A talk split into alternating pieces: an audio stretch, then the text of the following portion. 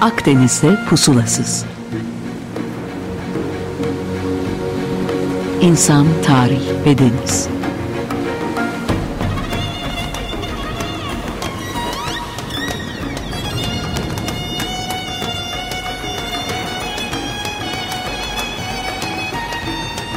Hazırlayan ve sunan Sidar Duman. 95.0 Açık Radyo'dan herkese merhaba. Ben Sidar Duman, Akdeniz'de Puslasız'da 1 Mart Salı tekrar sizlerle birlikteyim. Bugün Akdeniz ve edebiyatla ilgili bir şeyler konuşalım. Açık Radyo dinleyicileri olarak edebiyat konusunda çokça yol yaptığınızı biliyorum. Burada konuşacağımız edebiyat Akdeniz'de pusulasız usul pişmiş olarak servis edilecektir. Merak etmeyin. Şimdi edebiyat en basit tanımı ile bir yazılı eserler topluluğudur diyebiliriz. İnsanın kendini ifade etme biçimlerinden de biridir. Ancak sözcüklerle ifade edilen her şey düzenlenip yazıya döküldüğünde edebiyat olarak kabul edilemeyebilir. Ya da bana sorarsanız yazıya dökülmeden ifade ettiğimiz bazı şeyler de edebiyat sayılabilir bilgi vermek amacıyla kaleme alınmış olan yazılar eleştirmenlerin hemen hepsinin ortak fikri olarak edebiyat bahçesine kabul edilmezler. Bununla birlikte belirli yazılar ve biçimleri sanat olarak değerlendirip edebiyata ait olarak da adlandırırlar. Bu yazıların sanatsal değer denilen bir şeye sahiplerse başarılı oldukları yoksa başarısız oldukları söylenir. Sanatsal değerin ne olduğu konusu çok su kaldırır ama Nedense görünce ya da okuyunca da anlamak kolaydır. Yazarın onu elde etmek için peşinden gitmesine bile gerek yoktur çoğu zaman. Bir bakmışız bilimsel bir açıklama yazısı bile büyük edebi bir değere sahip oluverir. Edebiyat Latince'de harfler anlamına geliyor ve bu şekilde tanımlarsak da yazı öncesi edebiyat diye bir alanda olamaz. Halbuki yazının icadından önce insanlar hikayeler anlattılar, şarkılar söylediler. Konuşma özelliğimizin 300 bin yıl civarında olduğunu tahmin ediyoruz ve bunu da bilerek düşünürsek yazıya göre çok daha eski olduğunu kabul etmemiz gerekiyor. Tabi doğal olarak da yazı öncesi toplumlarının bizden farklı entelektüel değerleri vardı. Alışılmışın dışında kelime oyunları işte alegoriler, geleneksel sözler bunların çok hoşlarına giden şeylerdi. Yazıdan önce yazar diye bir şey yoktu mesela. Hikaye anlatıcıları eski hikayelere güncel eklemeler yaparlar, manipüle ederler ve kendilerine miras kalan bu bilgili, bilgeliği yeni nesillere aktarmaya çalışırlardı. Bu noktada söylememiz gerekir, sözlü geleneğin er ya da geç kaçınılmaz olarak kaybolacağına dair genel bir kanı vardır ki bence bu da sorgulanmalıdır. Günümüzden yaklaşık 5000 yıl önce tarihi olaylar kayıt altına alınmaya başlandı ve edebiyatta bir şekliyle belki de doğmuş oldu. İşte Sümer destanı Gılgamış'tan başlayın.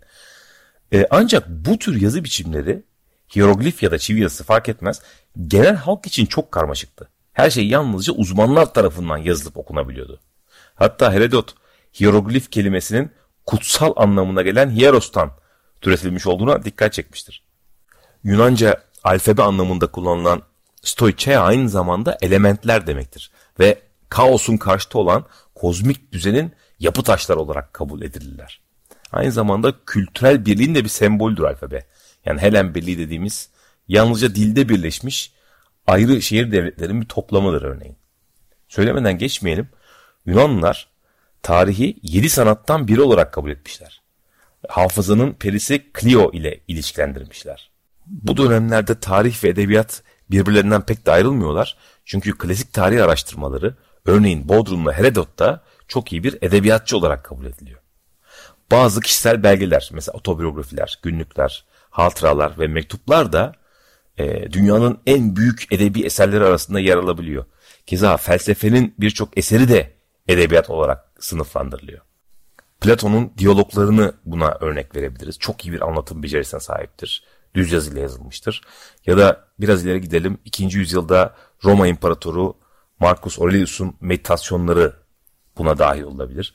Bakın mesela bu Stoacı İmparator Aurelius ne demiş? Eğer bir dış etken sizi üzerse duyduğunuz acı o şeyin kendisinden değil sizin ona verdiğiniz değerden geliyordur. Onu da her an ortadan kaldırma gücünüz vardır. İşte felsefe ile edebiyatın iç içe geçtiği yerlere güzel bir örnek oldu bence. Hatta biraz daha ileri gitmeyi deneyelim. Bu Marcos'un aforizmasından acı kavramını alalım. Amor fati ile birleştirelim ve psikanalize bağlayalım. Onun da ucu edebiyata gitsin. Deneyelim. İnsan din ve psikanaliz gibi aracı kurumlar kullanarak acıyı anlama dönüştürür. Amor fati teolojik anlamda klasik bir kadercilik anlayışını ifade etmez. Bu anlayışa göre insan öncelikle kendisinin fiziksel ve ruhsal anlamda potansiyelini tanır. Sonrasında da kendi kontrol dışında gelen, geçen olaylara müdahale edemeyeceğini kabul eder. Olağan karşılar ve bir üstünü söylemek gerekiyor. Bütün bu olanları aşk ile kucaklar. İnsanın bu gerçeği kabul etmesi mutluluğa giden yoldaki çok önemli bir adımdır. Neyse burada durup e, tarihsel sürece geri dönelim. Şimdi muktedirler isteklerini sipariş ile edebi ürünler halinde Akdeniz'de önce ortaya çıkarttılar. Buradaki sipariş kelimesi kulağınızı tırmaladı farkındayım. E, maalesef sanatta da aynı şey geçerli çünkü. Yani Rönesans'ın o meşhur eserlerini sanatçıların özgür iradeleri ile yapmadıklarını biliyoruz. Onlar da sipariş. Neyse edebiyattan devam edelim. Aten için Büyük İlahi adlı esere bakacak olursak mesela bu arada milattan önce 14. yüzyıla kadar geri gittik. Ee, Firavun şöyle diyor. Yaptığın şey ne kadar çoktur. İnsanın yüzünden gizlenirler. Dünyayı kendi isteğine göre yarattın. Kalbimdesin. Seni senden başka tanıyan yok. Ey benzeri olmayan tek tanrı. Sonradan ortaya çıkacak olan tek tanrı fikrine ne kadar benziyor e, hissettiniz değil mi? Önceki programlarda bahsetmiştik o yüzden hızlı geçelim. Ancak bugün kullandığımız yazı sistemi Fenikeliler tarafından geliştirildi.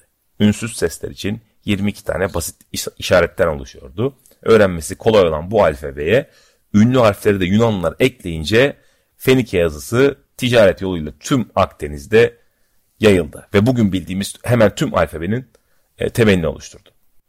Akdeniz ve edebiyattan bahsedeceksek bence akla gelen ilk isim Homeros olmalı. E, bu İzmirli Homeros'un bizlere kattığı edebi kıymetlere geçmeden önce bir şarkı dinlemek istiyoruz. E, güncel olsun birazcık. Bu 80'lerde Sovyetler Birliği'ni e, eleştirip değişim isteyen ve tabii ki de başına gelmedik kalmayan Viktor Tsoy'den bir şarkı dinleyelim. Grubun ismi Kino. Ve umarım Rusya yine benzer bir değişimi yaşar ve başka bir otoriter rejimden kurtulmayı tekrar başarır. Şarkının ismi Peremen yani değişim. Hadi dinleyelim.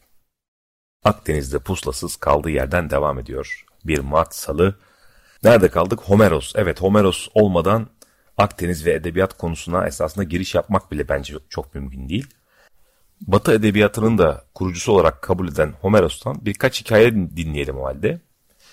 Çok detaylarına ben girmeyeyim. Merak ettiğiniz öykülerin siz küçük bir araştırma yaparak tüm detaylarına ulaşabilirsiniz. Daha ziyade ben burada sonuçlarını yorumlamaya çalışmak istiyorum müsaadenizle. İlk hikayemiz Manisa yöresindeki bir kraldan. Tantalos. Bu tanrıların bilgeliğini sınamak ister ve tabii ki çok fena yanılır. Homeros'un dediğine göre de çok kızan tanrılar düşünüp taşınıp Tantalos'a en büyük cezayı vermeyi isterler. Ve ceza sahnesi şudur. Kral tertemiz suları olan bir gölde su seviyesi boğazına kadar gelene kadar girmiş duruyor. Tepesindeki ağaçlardan da envai çeşit meyve dalları ağzının hemen yanına kadar sarkmakta. Ancak su içmek için kafasını eğdirdiğinde göl çekiliyor. Meyve yemek için kafasını kaldırdığında da dallar ondan uzaklaşıyor. Ve bu sonsuza kadar sürecek. Ya da başka bir ilginç ceza bu Sisyphos'a verilmiş. Yerde duran koca bir kayayı dik bir yamaca yuvarlaya yuvarlaya çıkartıyor. Ve bu çok zor olan işi bitirip tam tepeye geldiğinde tüm bu uğraşı niçin yaptığını unutup kayayı tekrar bırakıyor. Kayanın aşağı yuvarlanmasını seyrediyor. Sonra görevini tekrar hatırlıyor. Aşağı inip aynı hareketi sonsuza kadar tekrarlıyor. Şimdi Albert Camus bu Tantalos'un içinde bulunduğu durumu şöyle açıklıyor. Saçma ya da absürt olan insanın hayata anlam yüklemeye yönelik temel ihtiyacı ile buna karşılık olarak evrenin mantıksız sessizliği arasındaki karşılıkta yatar diyor. Ve devam ediyor Camus bu bizim Homeros'un hikayesini yorumlamaya. Mücadelenin kendisi bir insanın kalbini doldurmaya yeter. Sisyphos'u mutlu hayal etmek gerekir. E, Valla sizce öyle mi bilmiyorum. Yani Sisyphos mutlu bir olabilir mi? En büyük ceza olarak düşünülen şeyin fiziki değil de psikolojik bir öğe olması bence çok ilgi çekici bu hikayede. E, ister ürettiği metaya yabancılaşan kişiler perspektifinden, isterseniz Frankfurt Okulu'nun kültür endüstrisi açısından bakalım. Amaçsızca çabalayan, bizlere oyalayan ürünlerin gündelik yaşam sıkıcılığına karşı geçici bir e, kaçış olanağı sunduğu doğru ve hepimizin malumudur. Ötekinin zorlamalarını kendi isteğimiz olarak görmemiz elbette bir kaçış sağlıyor. Ancak bu kaçış çok geçici çünkü gerçek değil. İnsanların yaşamlarındaki e, temel gerçeklikleri yani baskıları, işte yoksunlukları bunları unutmak ve çalışma azimlerini yeniden bulmaya çalışmaları amaçlanıyor. Ancak bunların hepsi olsa olsa bir e, Camus'den söyleyeyim absürtlük silsilesi olabilir. Ama Camus'un bile bu olaya bu kadar eğilmesini düşününce e, ben şöyle yorumluyorum. Demek ki insan Sisyphos'tan beri benzer sorunları yaşıyor. Yani sanki bu absürtlüğe de en iyi çıkış yolu edebiyat diye düşünüyorum. Ve tabi edebiyatta deniz vurgusuna çok sık rastlıyoruz. Çünkü deniz işte hareketin, özgürlüğün, değişimin ve meydan okumanın kaynağı. Nuh tufandan işte doğuya gidin Upanishadlara, Gılgamış'tan Jules Verne yani sayısız örnekler var. En önemli kütüphanenin de bir liman kentinde kurulmuş olması belki de bu sebepten daha kolay anlaşılabilir. E, Milattan önce 300'de Mısır'daki İskenderiye Kütüphanesi'ni düşünün. Yani antik dünyanın en büyük ve en önemli eserlerinin toplandığı yer. E, bu arada hemen kütüphanenin yanında da yine dünyanın bu sefer yedi harikasından biri olan İskenderiye Feneri e, duruyor. Acaba burada da sembolik bir anlam olabilir mi? E, Akdeniz'de sayısız deniz yolculuğuna çıkmış Platon'dan dinleyelim mesela. Şöyle diyor. Bir ülke için denizin yakınında olmak ne hoş bir şey gibi görünür. Ancak gerçekte bu buruk ve acı bir yakınlıktır. Deniz, şehri dolaşıma ve ticari işlere gark ederek insanların ruhlarını dengesiz ve sadakatsız alışkanlıklarla doldurur. Deniz, e, şehri diğer insanlara karşı meydan okuyan düşmanca duygularla da doldurur. Yani Platon böyle diyor ama ardından devletle ilgili bakın hangi benzetmeye başvuruyor denizi kullanarak. Kişi denizde kendini ancak uzmanlara emanet etmelidir. Devletin kendisi de bir gemi gibi idare edilmeli ve ancak işi bilenlere bırakılmalıdır. Dolayısıyla devletlerde demokrasiye yer yoktur. Şayet demokrasiye güvenilseydi dünya nereye gittiği belli olmayan ve kaprisli insanlarla, delilerle dolu bir gemiye benzerdi demiş. Yani Platon pek güvenmese de Atina'da demokrasinin uygulamaya alınmasıyla e, edebiyat da bence çok gelişmiş. Çünkü tiyatro da bu dönemde doğmuş. Hepsi birer edebi eser niteliği taşıyan yüzlerce trajedi, komedi yazılmaya çalışılmış Akdeniz'in bir sürü yerinde. Antik Yunan'ın geliştirdiği felsefe, edebiyat, bilim e, ve diğer bir sürü işte bu tür e, gelişmişlik örneklerini alıp da ilerleten Müslüman dünyada da Akdeniz'le ilgili birçok hikayeye rastlıyorsunuz. Mesela ilk akla gelenlerden bir tanesi de Binbir Gece masalları. E, hatırlarsanız Şehrazat işte hanımefendi idamını önlemek veya işte öteleyebilmek için her gece kocasına güzel hikayelerden birini okuyup onu oyalamaya çalışıyor.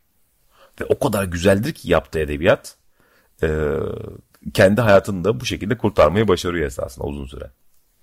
Denizci Simbat'ın hikayeleri de bu Şehrazat'ın anlattığı olaylardan bir tanesi.